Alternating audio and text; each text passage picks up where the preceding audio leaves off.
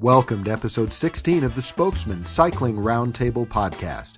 This show was recorded Wednesday, April 25th, 2007. The Spokesmen Cycling Roundtable podcast is a combination of some of the best cycling podcasts and blogs on the internet. Each show will bring together some of the most famous voices and writers in cycling for a lively discussion of the current cycling news. Check out our website at www.the- spokesmen.com. And now, here are the spokesmen. Welcome to episode 16 of the Spokesmen Cycling Roundtable podcast. We are back and we have a full house today, and I'm just going to go down my list as it's shown here on my screen. Uh, again, I'm David Bernstein from the Fredcast Cycling Podcast.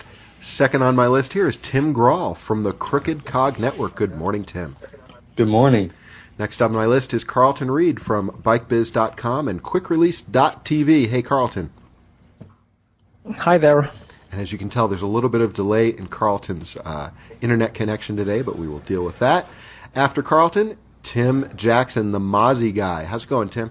Not bad. Good morning, guys. Good, good. And, you know, I mean, we, we had to dust him off this morning, but he's back after a long hiatus. Larry Barker from Crankk.com. Hey, Larry, how's it going? Good evening, good evening, good evening. How are you? Excellent, thank you. He says good evening because he's in Japan.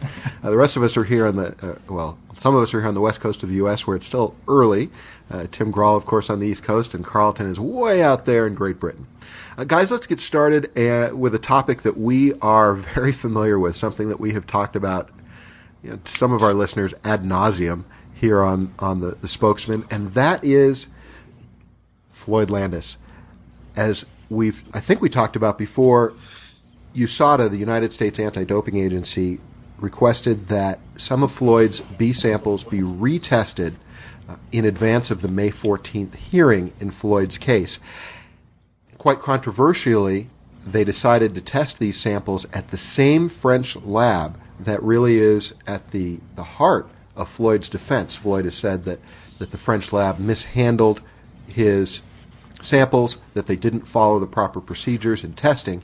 Nevertheless, USADA sent those samples back to that same lab once again, even though Floyd wanted them sent to UCLA. And now L'Equipe, the French newspaper, is once again leaking the results very, very shortly after they were tested, claiming that the results show that there was synthetic testosterone in those samples. And I think that that's really a very, very bad sign for, for Floyd and for his defense. Now, Carlton, you're really close to this. You've been following this very, very closely, reporting on it a lot. What do you think this all means for Floyd? It, it, it's almost the same situation we've, we've had throughout, where the anti-doping uh, agencies are gunning for him, are using any and all methods to to change the rules, in effect, to to go get him. So that's no change. And, uh, my wife's the doctor. She's a hospital doctor, and I don't keep her up to speed with everything uh, that I'm doing on Floyd Landis, but I just gave her the bare bones of this testing and all the different uh, sending it back to the same lab, and it's going to be the same technicians probably all this. And she was staggered. At uh, she gets blood tests done all the time and this just doesn't isn't how labs operate. It, it shouldn't be how labs operate. It certainly wouldn't uh, exist anywhere else. But this rarefied air of, uh, of, uh, of of doping agencies, labs do not work this way. Should not work this way. So Paul uh, Floyd is being uh, stitched up by, by, the look of it. Now, well, let me yeah, go ahead. Tim. Let me ask a, a dumb question for those of us that don't know. What are they doing that is so bad and stupid, and what other hospitals or clinics would never do? Go ahead, Carl. Well, there's there's well, lots of questions about how they handled the samples themselves. So say that again, Tim. You, you, Sorry, I was I was going to say there's a lot of questions about how the lab has handled the samples themselves. The you know the first thing was that they were mislabeled, uh, potentially anyway, uh, and there's question in the as as Carlton was pointing out, the, the, the obvious one right now is is why is the same lab conducting the same tests and quite possibly with the very same technicians.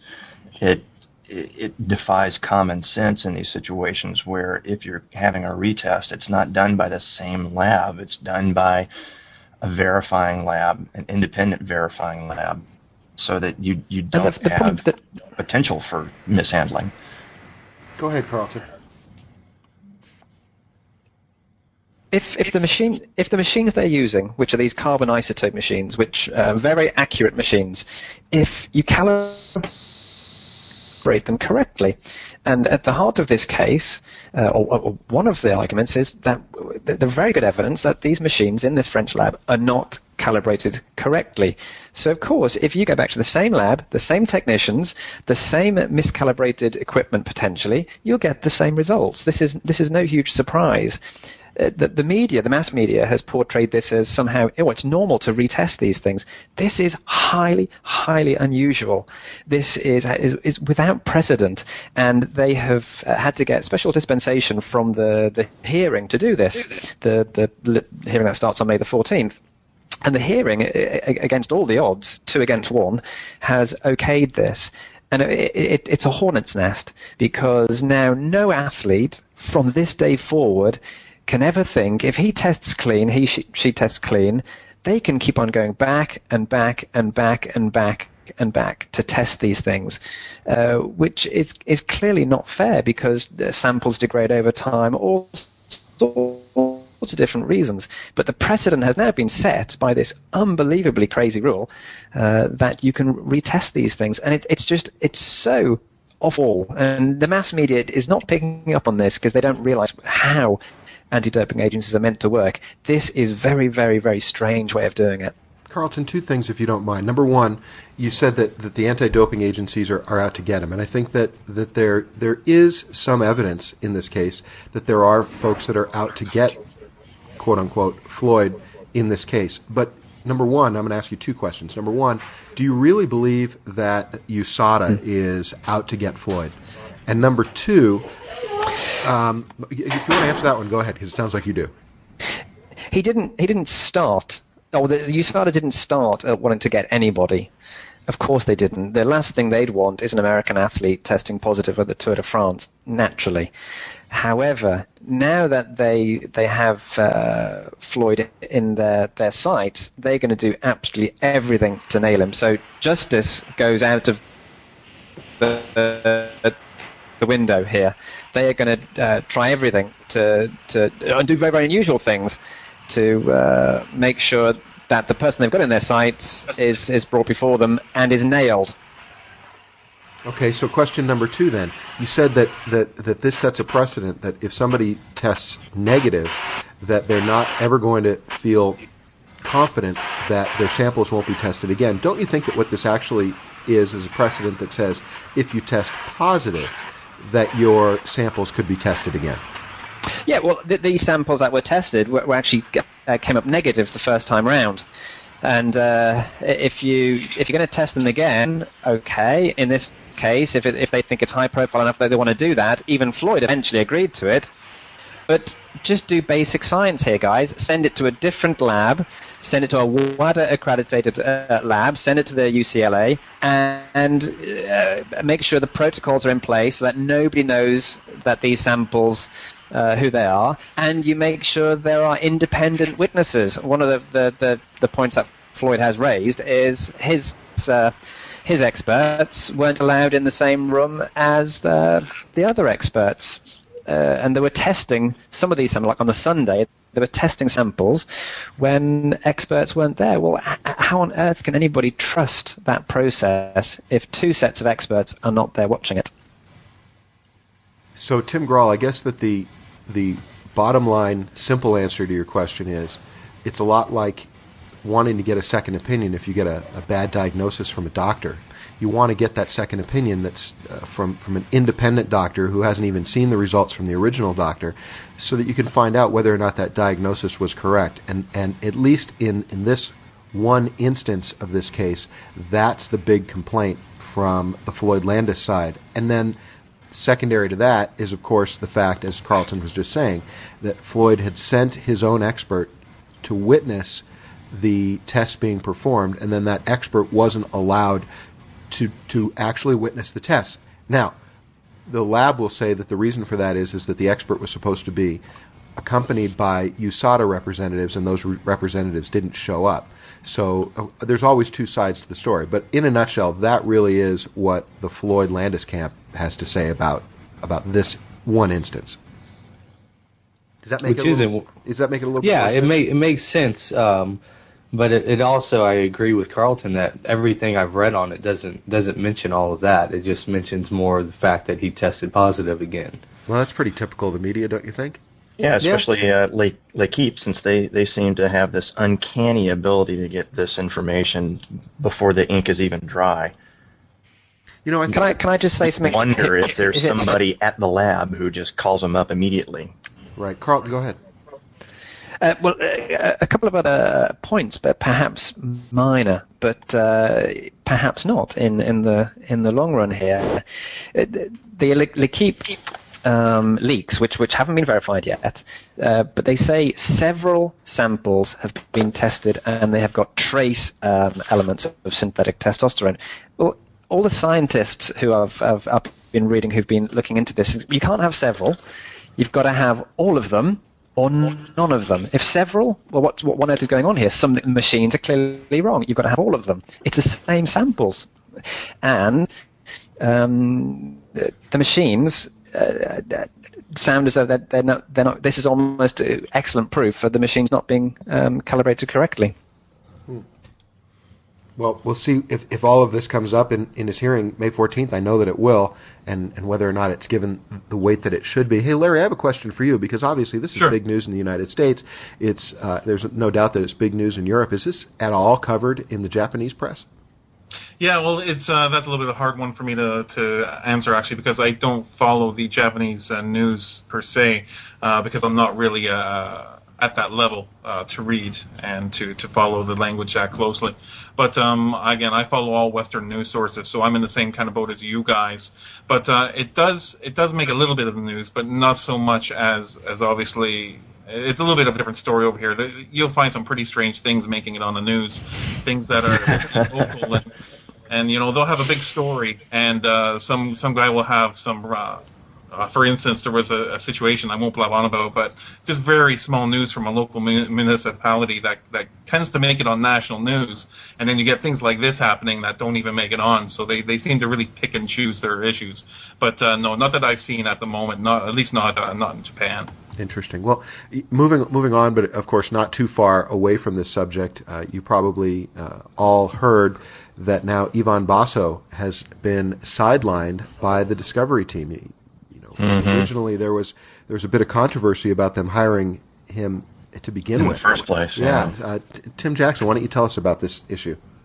Well, it, it sounds like uh, CONI, the Italian uh, governing body, is uh, doing more uh, investigating and looking to have uh, Basso's blood tested there, or, or what is presumed to be Basso's blood. That, that's the, the thing. It's bags of somebody's blood anyway. Um, allegedly, it's Basso, so they're going to be testing it to see if it is. And now there's rumor that that Basso will uh, be submitting, or has been asked to submit a DNA sample so that they can compare the DNA to the DNA in the bag of blood. Um, so since this is being drug out again, he's been asked by Discovery uh, not to compete. Um, and prior to, at least pr- the prior press release was that to avoid any uh, conflict and confrontation with ASO and the two big races that they're putting on this week, Liège, Bastogne Liège, and uh, geez, that other one whose name I can't remember now. um, uh, I can't believe that. What a race nerd. Oh, God. Um, anyway, he won't be competing in those two races. Uh, Flèche Wallonne, there we go, and Liège, Bastogne Liège. Um, he won't be competing in those, and that was allegedly originally um, stated just to keep from butting heads with ASO, since that's their policy, is anyone who is under investigation cannot compete in their events. And then on the heels of that comes the announcement from uh, Discovery that they've asked him not to ride at all. So you know, that that obviously looks suspicious to most people, and maybe it is, maybe it isn't. Who knows? Um, but it just puts another high-profile rider directly under the microscope again. And again, just for clarity, these bags of blood were from the Operation Puerto. Operation Puerto. Yeah. Yeah. sorry. Yeah. So, uh, you know, that, I I think the effects of that investigation are going to be going on for quite some time, and I don't think that Basso is going to be the only rider in this situation over the next month, few months, and years. Yeah, I think it was probably here on this very podcast that when uh, it was said that uh, uh, Operation Puerto was being shelved, I, th- I think uh, we pretty much all agreed it was far from over. Yeah. So Yeah, no doubt. we can say we were right. That's right. Well, let, let's move away from doping here, if you don't mind, and because I'm tired of please, talking dear about it. Lord. I know Tim Grahl's tired of talking about it. So let's go to something that uh, is is a little bit more fun. And Tim Grahl, Tim Jackson, you guys headed up to uh, Sea Otter in Northern California uh, about a week or so ago. And for those of you who, who don't know about Sea Otter, you're about to hear about it. But Sea Otter has become one of the most popular events uh, of the early season here in the United States, and it's been around for quite some time. And I'd love to hear number one why it is that it's become so popular, and, and number two a little bit more about it. So, Tim Grahl, you were there. Tell us about the the event. Well, um, this was my first year at the event. I think it was also Tim. It was your first year too, right? That is correct. Yeah. So But, um, we're not. our- my parent I'm- company's been going for the like the past ten. Okay, well, you can you maybe can speak better to uh, why it's gotten so big, but from my understanding and talking to people, it's uh, it's kind of be, become the kickoff to the mountain bike season because there is so many high profile races and racers there, and then from there, uh, I think the expo has kind of grown. The expo part with companies bringing in their products and showcasing them has kind of grown slowly over the years as it's you know almost exactly halfway through the year from Interbike. So a lot of companies that either didn't have their stuff ready at Interbike or don't want to wait till this year's Interbike will bring their products and release them there, which will which has then in turn brought more media on site, which then in turns bring more um, exhibitors on site, and it's kind of flowing that way. So I think that's kind of why it's gotten to be so big. Is it's just um, it's kind of naturally through grassroots become the kickoff to the to the season. So, uh, but it's it's not just Yeah, a trade show. part of it. Oh, what, tell, No. tell us about the event. Um, Tim, why don't you tell Lots them of about the cool racing. Oh man. Yeah. It one of the things that's that's helped to, to grow Sea Otter and its popularity is just the amazing culture that has grown around the event itself, the actual racing, the community of people who show up every year to go through God only knows what kind of weather they're going to get. It could be sunny and beautiful as it was a couple of days this week, this this year's event, or it could be uh, really really cold and pouring rain sideways with 70 mile an hour crosswinds. I mean, which it was also during this year's event uh, which was better than last year's event where it rained pretty much the entire time. Um, the the community of racers who have grown around the event have given it so much support, and it's just uh, it's it's become such a great gathering just around that. Even if you take out the pro races, the amateur races have grown even bigger as far as number of participants. So it's uh, it's testament to the race organizers putting on a good event, and also to uh, the the strength of the community that has grown around it. I mean, it, it's it's gone from a simple couple days of mountain bike racing to uh, several mountain bike races, including single speed and downhill and dual slalom and all of that. This year they added BMX. Uh, there's been the road race. This year it was only a two day race. Um, but in the past, they've had uh, a, a crit in downtown Monterey, which was just a huge spectator event. Uh, and several years ago, they even tried to incorporate track racing through the uh, track race at through the, the velodrome in San Jose. Grant was a little bit of a drive, but uh, they lumped it in family. So it's it's been the inclusiveness of Sea Otter that's that's helped to to grow it, as well as the fact that yeah, the expo has gotten bigger and bigger and bigger, and more and more companies are showing up so they can show off their latest shiny doodad, um, whether it's something that they just pulled out of the oven in their skunk works and you can't, you know, touch it because the glue's still hot, or whether it's, you know, their, their latest piece that's fully ready to go. So, what were some of the, the, the, the neat new uh, new products that you guys saw there, if any? Well, Tim would get to talk more about that just because he got to wander. I, I was kind of chain linked to mine. my booth. Well, Tim, Um, my my favorite thing I saw was the new bikes from Swobo um, that Sky Those Yaeger are built for kick-ass. them. Yeah, and uh, they they had uh, all three designs there, uh, showing them off for I think the first time really. And so they had uh, those were fun. I got to ride one of them around, and I talked to both Tim Parr and Sky a while a while about what they're trying to do with those. So um, I think it's pretty exciting. They, I mean, there's Yeah. very little graphics on them. Even they have No graphics. Swobo. It's well, they a have it. Yeah, it's just it's the it's the badge. It's the Swobo Yeah. badge on the the top tube, and then on the front.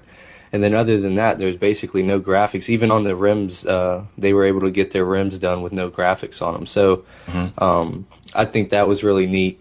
Um, I was also at the Trek Fisher product launch the two days before Sea Otter, and what's interesting is that Trek is releasing an, a full line of their 69er bikes, which is the 29 inch front wheel, 26 inch rear wheel, and um, I'm, I don't know. We're we're still pretty skeptical about how they're going to sell. Uh, the they're basically Travis Brown's bike. I mean, he he Yeah. built it and designed it and racism and Yeah, he um, flew they by were- me on one day out there. Yeah, yeah, he's fast. Yeah, But, yeah, he is um, for skinny granola but- eater. But so they had the single speed last year, and they're just actually now shipping them out over the last month or so. Uh, but then they announced they're releasing full line, full suspension, geared, everything. So uh, that was pretty interesting. I'll be interested to see how that does. hey Tim, did you have um, a chance I- to ride one? Yeah, I rode one. Uh, well, I've ridden a Carver, which is another brand that's the same the same hybrid idea, and then I uh, that was a few months ago, and then I did ride the uh, Trek 69er single speed one day, and I mean it's a lot of fun. It's um, I don't know. I don't really know how much everybody wants to get into the debate between two niners and two sixers, but I mean, you do have some of the upgrades of the front wheel where it's easier to roll over things and um, better traction and mo- and um, cornering and that kind of thing. But at the same time, um, I can tell that I'm working hard to maintain my speed and momentum and that kind of thing too. So um, I can see I can see the reasons for single speed because the acceleration on climbs is nicer. Um, because uh, on a two niner it is harder to get that big wheel uh, rotating around. But um, I don't know. I don't know how well the geared and um, geared and full suspension models are going to sell. But Trek's claiming that 85% of their first um, run of the of the 69er have already been sto- sold to stores. So I don't know. We'll see what happens. I I probably me myself I wouldn't invest in one, but you know you never know what's going to happen. Wow, there goes the marketplace. Tim Grahl said he wouldn't invest in one. Yeah, everybody listens to me. Let me tell you. I have to Uh. I want to hear about. got I want to hear about disclaimer Tim's. Tra- Tim's Travis Brown is a nice guy. Granola eater or not, he's a nice guy. Carlton, what do you want to hear? Oh yeah. Sorry, I, I want to hear about Tim's experience on a road bike. Yeah, Tim. Oh, you're, well- you're on a road bike, aren't you? we're, we're out Well, here I on the show. I And was. what kind of Uh, road bike was it, Tim? Golly. I, I believe it was a Trek, wasn't it? Oh, Don't say the brand. No, it was. It was a Masi. I was on a Masi, and um, yeah, I and just, in all I fairness, just, he was actually on a Masi cross bike, so it was a road true. bike with knobby tires, so he felt more at home. Right, and I basically just rode it around the uh, expo center a couple times. So uh, I mean, it- But he had you know, women chasing him all over the place. Right, they saw the Masi brand and they were just stopping it to ask me questions. Yeah. Are you the Masi guy? So all So- that ran the other way. To me too. so so uh, all in all, a good event, something you guys would, would, would recommend that, that people go to in, in years to come.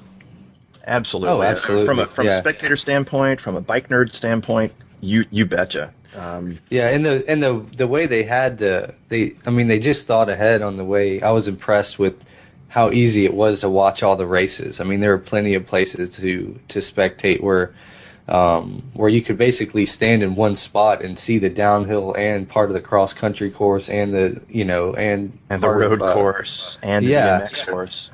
So it was. I mean, it was really spectator jump. friendly. Yeah. There wasn't a ton of walking that had to be done around to uh, to see everything. so it wasn't this huge sprawled out event where like I've been to events like at um at Snowshoe, which is close to me, and it's just I feel like all I do is walk all day to get to the different things. So um, it felt good that uh, I thought it was just very spectator friendly. So I can understand why it's that has helped it become more popular as well. Well, something that we talked about here on the show once before was the fact that Eurobike was originally talking about having, excuse me, about having their um, interbike competitor in Portland, and then they sort of pulled out of that and decided that instead that they would align themselves with Sea Otter. Did you notice any difference with the fact that, that they were involved? Oh yeah, the uh, booth rates doubled, so that was you know that was good. And they were charging uh, people admission to get in to watch races, which in the U.S. I can't imagine they do it anywhere, frankly. But in the U.S., this ain't NASCAR, people. So uh, I, I thought that was kind of uh, bizarre that we're actually charging people to come watch a bike race. Presumably, it's so they get to come in and look at all the, the latest doodads from the exhibitors. And so, you know, I guess there's a value to that. Um, you know, I, as I posted on the, the uh, Kool Aid site, the Bicycle Marketing Watch, uh, I, I, just, I took a little bit of, of, of a skeptical, well, cynical view of that relationship uh, it just seems like Eurobike stamping their name on it didn't do anything other than cost you a whole lot more. There was and how much? How much did they even stamp their name on it? Because exactly. I. Exactly. I barely saw that. I didn't realize I had forgotten that they were involved until mm-hmm. the third day I was there, and I was exactly. talking to the media relations lady, and she mentioned that Eurobike was involved, and I was like, "Oh yeah, I forgot about that." So yeah, it's yeah. weird that it, they didn't even push that they were involved. Like nobody, I guarantee you, the majority of people that came to that thing didn't realize that Eurobike was even involved. Absolutely. So I don't really see what the exhibitors were... knew. Only the exhibitors knew that Eurobike was involved because their rates went up so much and I'm, I'm not I'm not it's unfair for, for me to characterize that as being solely the responsibility of Eurobike. The the race promoter may or may not have had some uh, involvement with that to begin with, but it it didn't it didn't create the best initial footprint for them in the U.S. market of trying to establish their brand over here. And as I mentioned on on my post, is that at least at Interbike every year, someone from Interbike comes by the booth, shakes your hand, maybe apologizes for the fact that uh, when your stuff was being brought into the exhibit that it got dropped and something was broken, or goes, "Yeah, I know this is kind of expensive, isn't it? Hopefully, traffic will be better this year than it was last year." Shakes your hand, and you have that personal interaction. With Eurobike and Sea Otter, we didn't get anything like that. And Haro, my parent company, has been going there for like ten years, and nothing. Hmm. Nothing. We didn't even know that uh, they were doing show dailies so that we could have advertised the fact that we were doing demo rides or given away frames. We we didn't know that that even existed. So uh, it, just seemed like it was not put together very well, and that that was my whole point in, in my post was that if Eurobike is really trying to establish their brand here, then they, they kind of dropped the ball, which is unfortunate because over over in Europe, the brand is very strong, and, and I don't think anybody argues that Eurobike's a heck of an event. But if they're trying to establish the same sort of credibility and strength in the U.S. market, they're they're way off the mark so far. Well, not, they're they're a huge event in, in Europe. Carlton, did you just post on your on one of your sites that they're using now a, a huge Zeppelin hangar for the show next year? Yeah, well, the the Friedrichshafen Airport is right next to where the the show takes place, and Friedrichshafen is the home of the Zeppelin, uh, which was uh, bombing uh, the UK in the in the First World War. Then they all died off, uh, the the Zeppelins, and then they've they've come back again. And there's this huge hangar. Uh, which houses the Zeppelins, so I guess the Zeppelins are going to be put out to seed for the, the duration of the show, and the show moves in. Hmm. Interesting. Yeah, I, Hopefully I, will get to see those. I may be there this year. Oh, that's excellent. No, I I uh, I, don't, I really don't get the whole Eurobike connection. I think we, we all said that back when this was announced. No. Uh, we'll see what happens next year and whether or not it, it changes or gets better, or, or, or, whether they, they come back and decide they want to go to Portland again. And if so, hopefully their rates will be more in line with what we're used to, perhaps. Uh, Maybe they should bring a Zeppelin across. Just, just Only fly a Zeppelin. Zeppelin.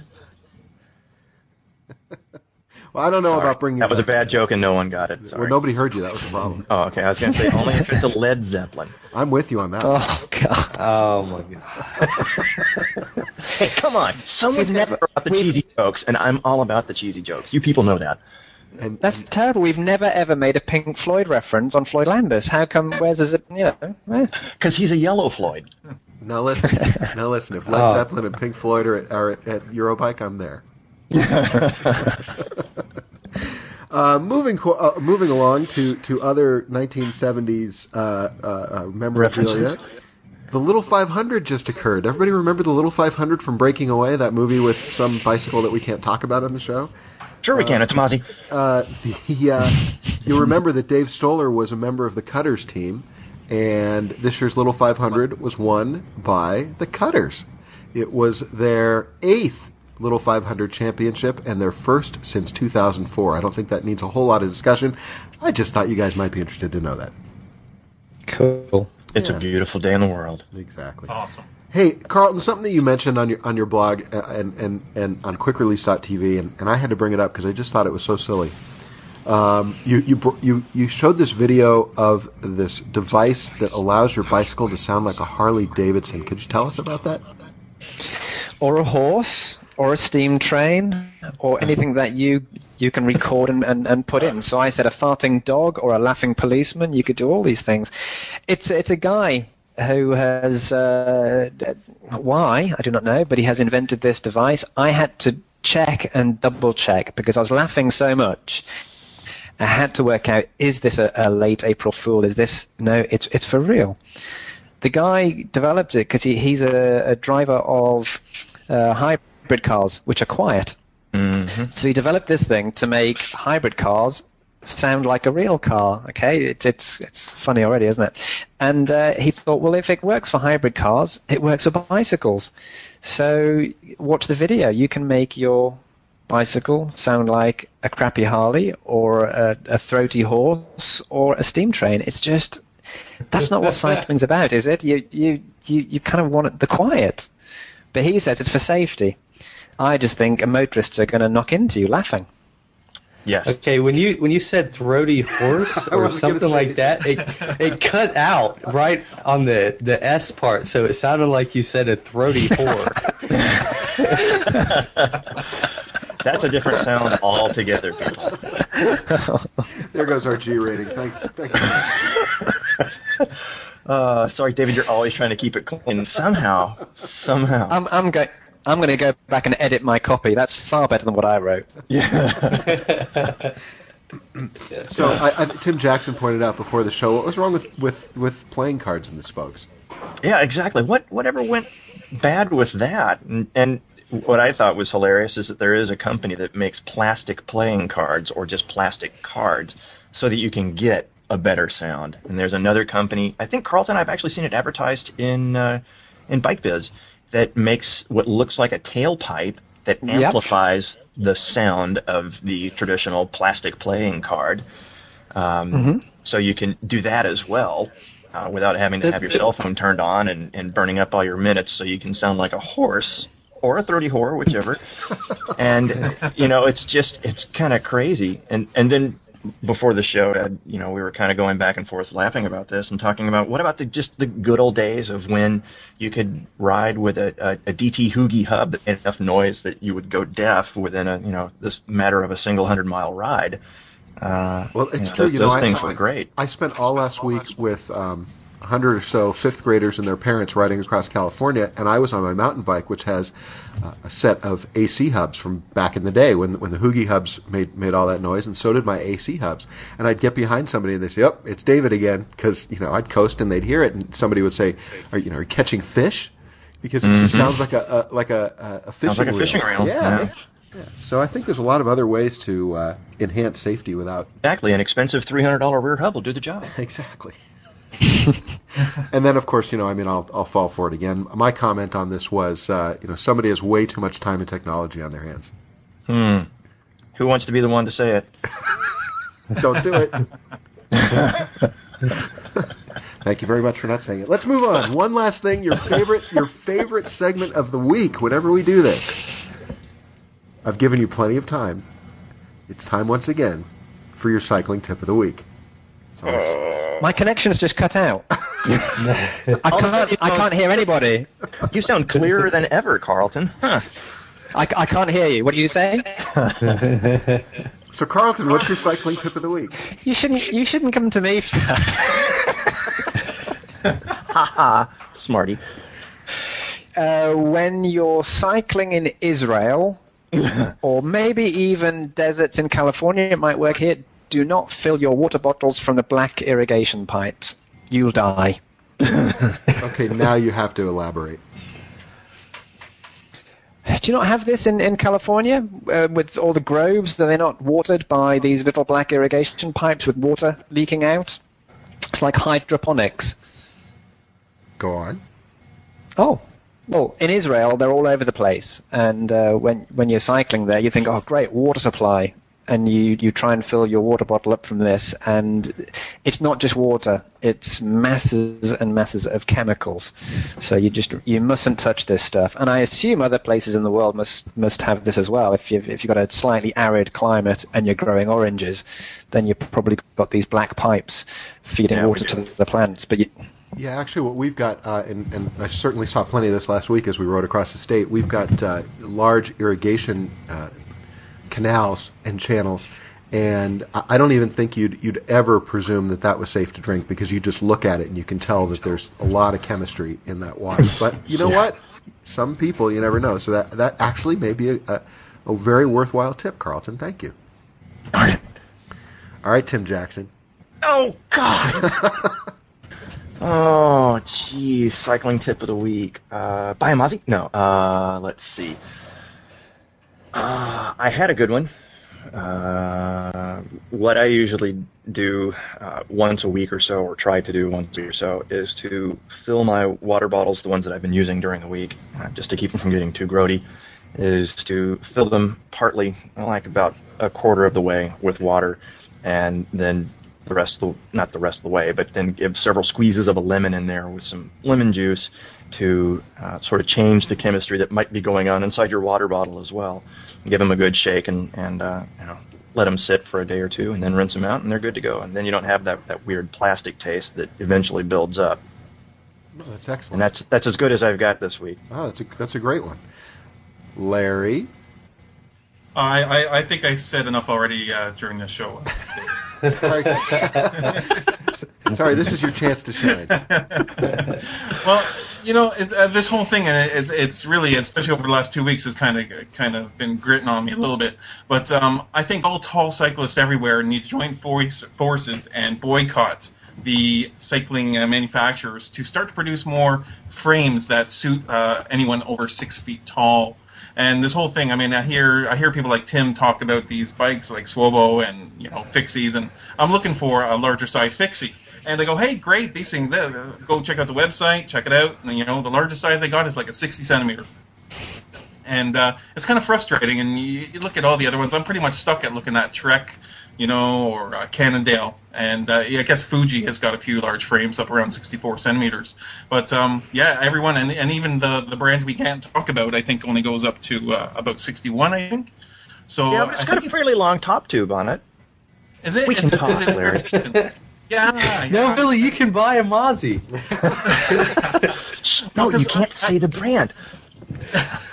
I did notice can that uh, it. That Mr. Jackson had a post of uh, one of their fixies on, on his blog. Are, are you a fairly Mm-hmm. tall guy, Tim? Six two and a half.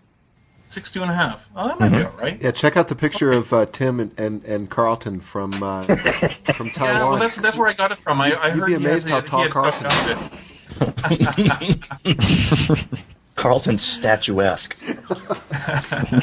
so so not so much a tip, Yeah. Larry, more of a rant. Yeah. Oh, yeah. I guess. yeah, you got me on that one. That's all right. We'll accept. Can we can we have a, a, a fortnightly rant then? Let's let's forget the tips and let's just ah. Uh, Yeah, we can have weekly tips and weekly rants. uh, that's that. We can we can do that. Uh, so next That week, might be pretty entertaining, actually. pre- prepare your rants for for the next show. But in the meantime, Tim Grahl, what's your tip of the week? Um, my tip is for commuters and in April and September, uh, especially, but also other times of the year when the sun is setting. Uh, be careful of when you're riding home from work that uh, it's not directly on your back with oncoming traffic or directly uh, in your face if you're riding with traffic, because then cars can't see you. So uh, try to take some side roads or um, you know, change your route up a little bit so that uh, you uh, you can be seen by drivers on the road. Okay, not a bad tip. And for me, last week, as, as I've mentioned a couple of times, uh, it was actually my first attempt at, at cycle touring, and we had a great time. But one of the things that I learned that, and I should have learned this as a Boy Scout when they told us be prepared, we took off on, on the second day from a beautiful desert location. The sun was shining, the sky was blue. It looked like an amazing day, and about two hours later, the skies opened up. And we were completely unprepared for the rain. We were completely unprepared for the cold. Uh, there's pictures on my website of, of my daughter and I wearing you know, trash bag ponchos because we had to improvise. Sounds like and, theater. and and and if if if there was one tip that I would give anybody who's doing any cycle touring, that is be prepared, not only with uh, hydration and nutrition, but be prepared with your clothing because you may leave in the morning in shorts and a jersey and be totally warm, but by the afternoon you might need the rain gear, you might need the arm warmers and the leg warmers. So be prepared with your clothing just as you are with your hydration and your nutrition. So that's my tip, and probably something Carlton learned in all of his cycling touring a long time ago. So, with that, I think that's probably going to do it for the show for this week. I think we've had a, a pretty busy day, and I'll start at the bottom of the list today uh, and uh, let everybody know who you are and how they can reach you and, and what sorts of websites and podcasts and things like that you have, starting with Larry at the bottom of the list. Uh, well, you can reach me at podcast at crankk.com, and uh, hopefully one will maybe release in uh, the next uh, little while now that I'm on holiday. But uh, yeah, so podcast at crankk.com, and uh, check it out, uh, submit cycling news and so forth. And that's C R A N K K dot com, a la D I G G. Tim Jackson. Oh, that's me. Um, they can find me at uh, Masi Bikes. They can find me at Masi Guy. They can find me at uh, Shut Up and Drink the Kool Aid. Um, so I'm, I'm all over the place. Uh, so yeah. And if they want to email you, Oh yeah. T Jackson at MasiBikes.com. excellent. Carlton Reid. It's Carlton Reid at mac.com for the email. Uh, bikebiz.com is my trade and public news site. I also do bikeforall.net for the UK government and the bike trade in the UK, which is like a, an advocacy site. And uh, also quickreleasetv.tv, where my podcasts are actually back online again on iTunes. Excellent. Woohoo! Real good. Tim Grahl. You can find me at crookedcog.com or send me an email to tim at crookedcog.com. And to hear the podcast, and so I can say Crooked Cog again, it's crookedcogpodcast.com. You're the John C. Dvorak of our show. Oh, you don't know The what? what? I'm oh, see, sorry. Oh, now he's got another one. I have to look that one up too. That's uh, podcasting humor. I apologize for that. I'm David Bernstein from the Fredcast Cycling Podcast at www.thefredcast.com. And of course, you can email me anytime at thefredcast at gmail.com. Gentlemen, thank you so much for being a part of the show today. Very much appreciated. We certainly had a full house. Uh, we'll be back in about two weeks with another edition of The Spokesmen. Thank you to all of the listeners for listening and for staying subscribed. Please tell your friends about the show. We enjoy doing it. We hope you enjoy hearing it. Between now and the next show, get out there and ride.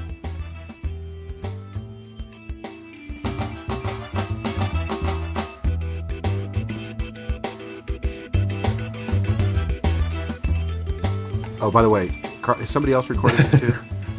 Uh, I can. Please do. Tell me when you're ready. All right, I'm ready. Cool. what took you so long? God, Grahl, don't be such an underachiever. Sorry. I have that on tape now. That's going to make it into a future uh, podcast episode. It's, it's going to go in the outtakes at the end of the show today. I do have a picture of Grahl on a road bike too, just for the record. Hey. Was he smiling? As a Yeah, matter of I fact, think- he actually was. I had, but I had to stop and ask him how to shift. Yeah. Hey, I spent all last week on a mountain bike, Tim. So you know, turnabout's fair play. Well, you probably didn't ha- have to ask how to shift the bike though. Uh, no, I, I remembered how to shift it. I went all the way around the park and came back, and I said, uh, "I said I have a dumb question. I don't know how to shift." yeah, he'd never used STI shifters. Okay, everybody ready? Uh huh.